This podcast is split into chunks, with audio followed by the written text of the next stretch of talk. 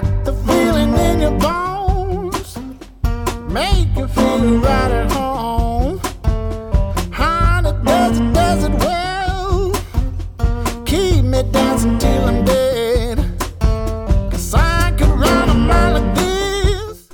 Ben ritrovati cari amiche, cari amici di Una Parola al Giorno, eccoci qui con un nuovo podcast, il numero trentasei, se non ho perso il conto.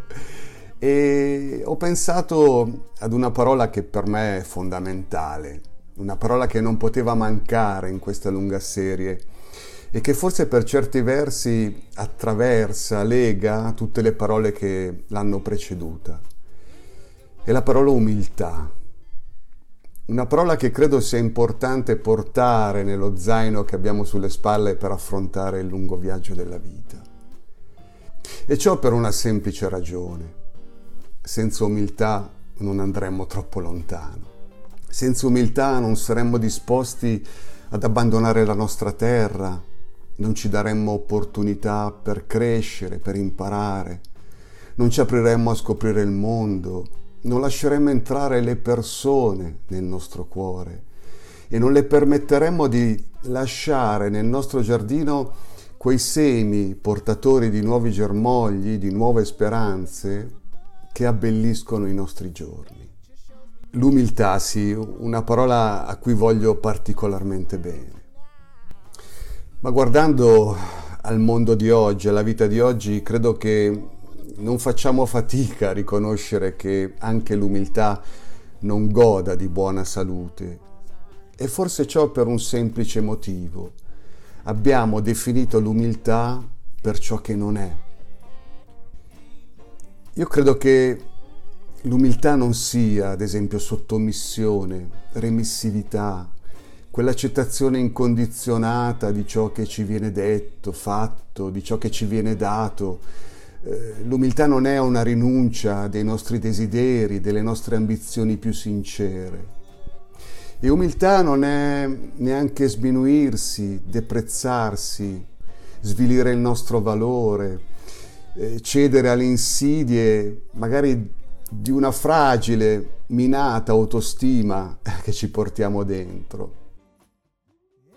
Umiltà non significa, credo, guardare costantemente la nostra piccolezza e paragonarci agli altri. Non è rinunciare alle nostre parole, metterci costantemente da parte, credere di non essere degni, commiserarsi, pensare inconsciamente di non meritare un nostro spazio nella vita.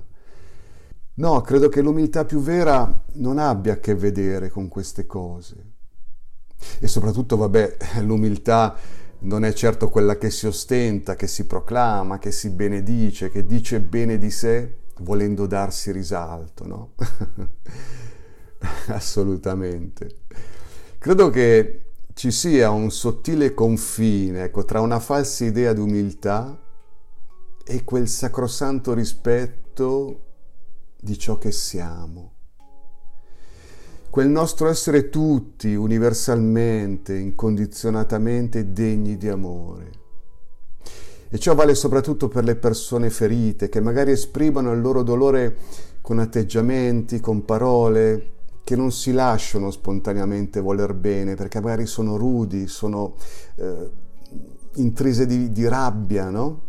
Ecco, soprattutto queste persone hanno un disperato bisogno di essere amate.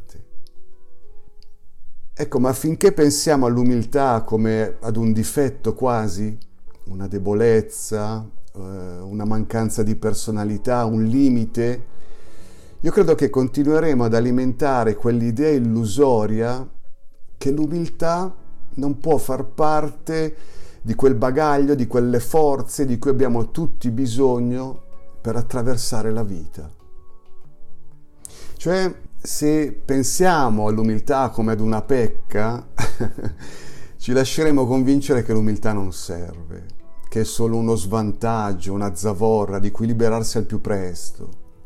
E rimarremo anche noi intorpiditi dall'idea che avere successo nella vita significhi solo conquistare prestigio, e ciò a qualunque prezzo, o varcare dei traguardi di successo magari con qualunque mezzo, avanzare nella scala sociale a discapito degli altri, affermarsi, smarcarsi, magari schiacciando gli altri, o emergere subissando le altre persone.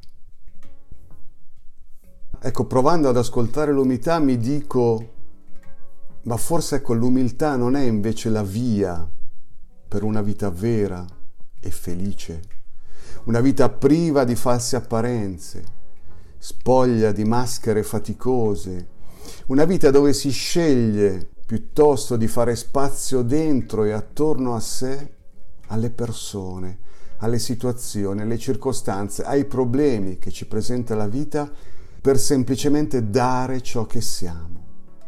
Anche l'umiltà credo sia la via maestra. Ecco, ma allora cos'è l'umiltà? Ecco, in questo spazio non, non ho mai voluto avere la pretesa di possedere le risposte.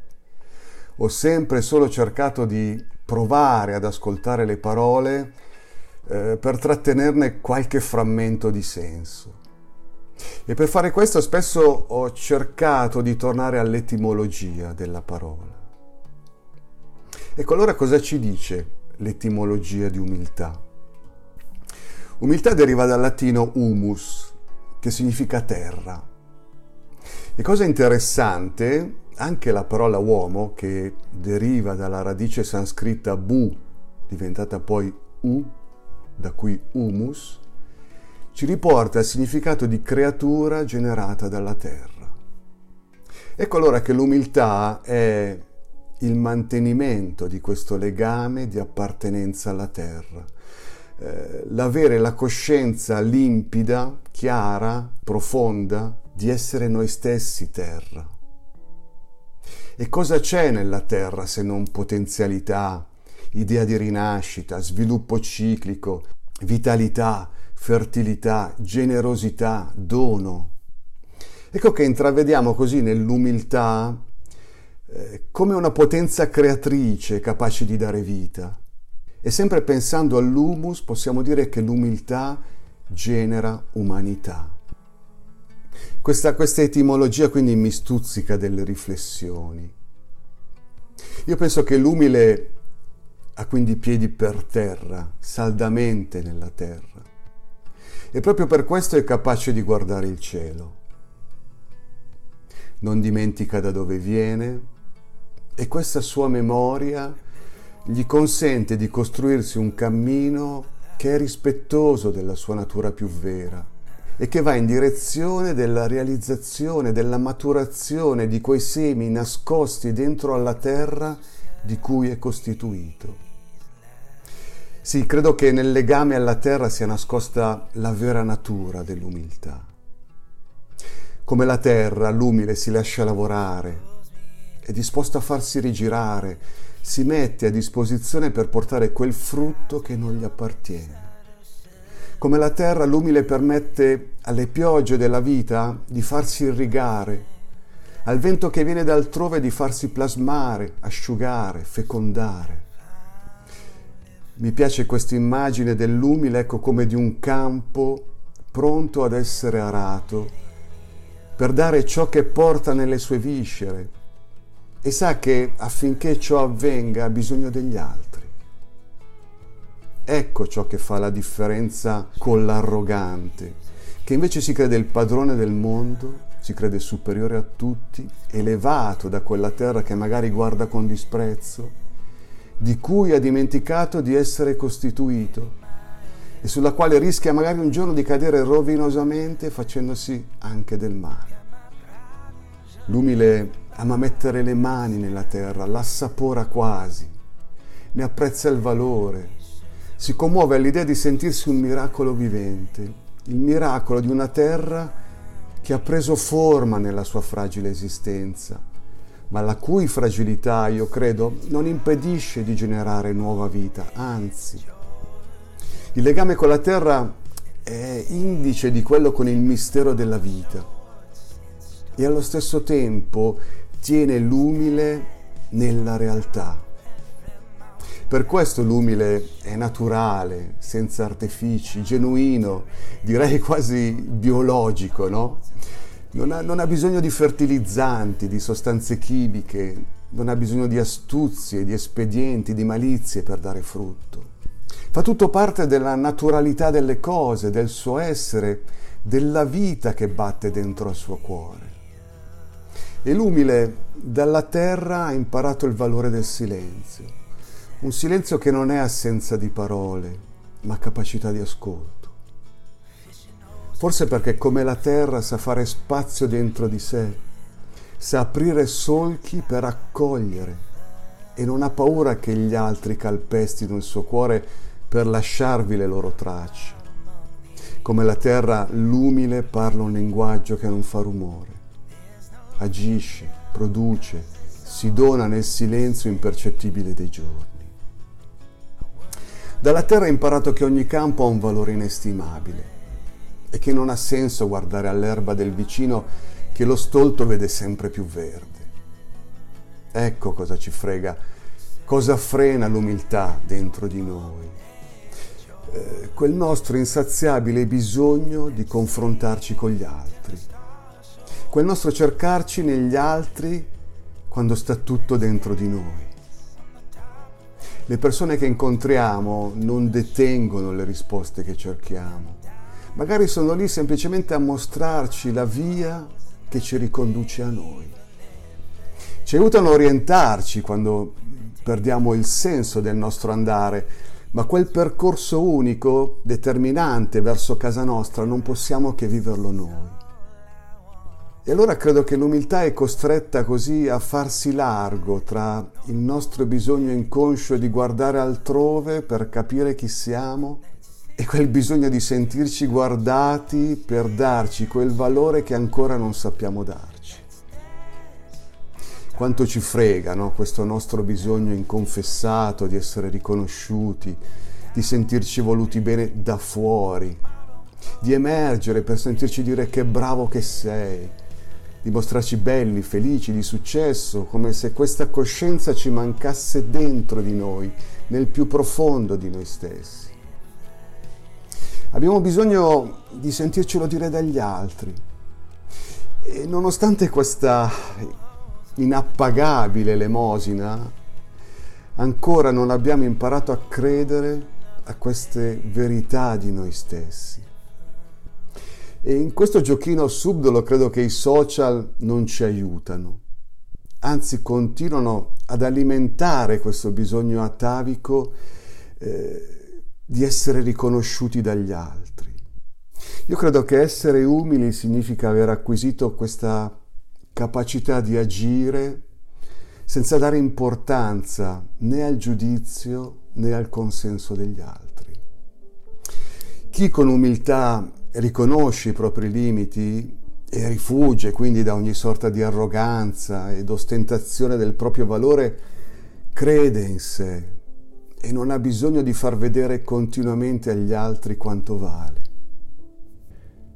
Ecco, conosco persone splendidamente, meravigliosamente umili, che sono riuscite a svincolarsi da questa morsa deleteria, no? Che ci stanca, che ci prende un sacco di energie. Questa morsa tra il bisogno di guardare gli altri e quello di essere guardato proprio da loro. Queste persone umili che forse non sono nemmeno mai passate di lì. E questo perché non hanno mai perso il loro legame alla terra. Forse perché a forza di lavorarla, quella terra, sono tornati a farne parte. Che belle queste persone che hanno gli occhi tersi come il cielo, hanno mani solcate come i campi che hanno lavorato, che sono capaci però di esprimere una dolcezza incredibile. Hanno volti scavati dal vento ma belli come il sole, quella bellezza unica, degna, sobria che hanno solo gli umili.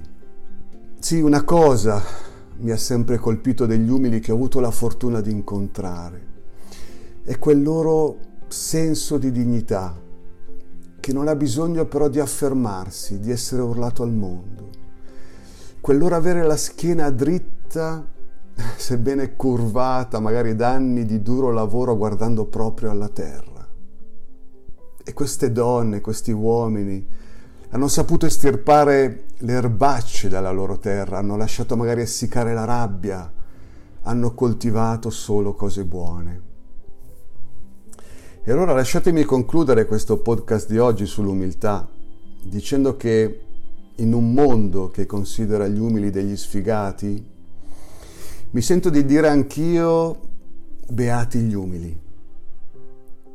Sì, beati perché vivono una vita vera, perché sono liberi da un mare di finzioni, perché sono in armonia con la madre terra, perché ridanno la giusta dimensione al mondo, alle cose che veramente contano, al valore inestimabile delle persone. Beati gli umili perché lo sono senza sapere di esserlo, senza presunzione a volerlo essere. Beati gli umili perché hanno il coraggio di essere se stessi, e questa cosa è per loro così naturale, così naturale che neanche se ne accorgono. Beati gli umili perché salvaguardano il cuore della nostra umanità più vera.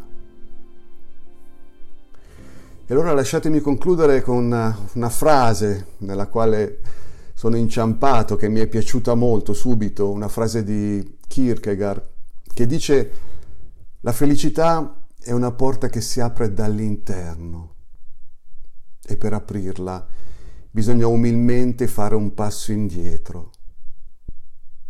Questo come a dire che, a differenza di quanto si dice, si predica nella società di oggi, l'umiltà può veramente spalancarci la porta della felicità. Ci sentiamo presto, sì, con un nuovo podcast, una nuova parola. E un grande abbraccio a tutti voi e vi auguro una felice giornata.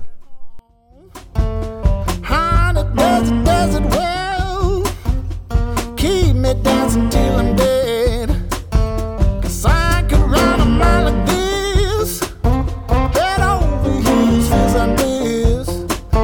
The sun has got me on my track, I ain't ever looking back. I ain't looking, I ain't looking, ain't looking back.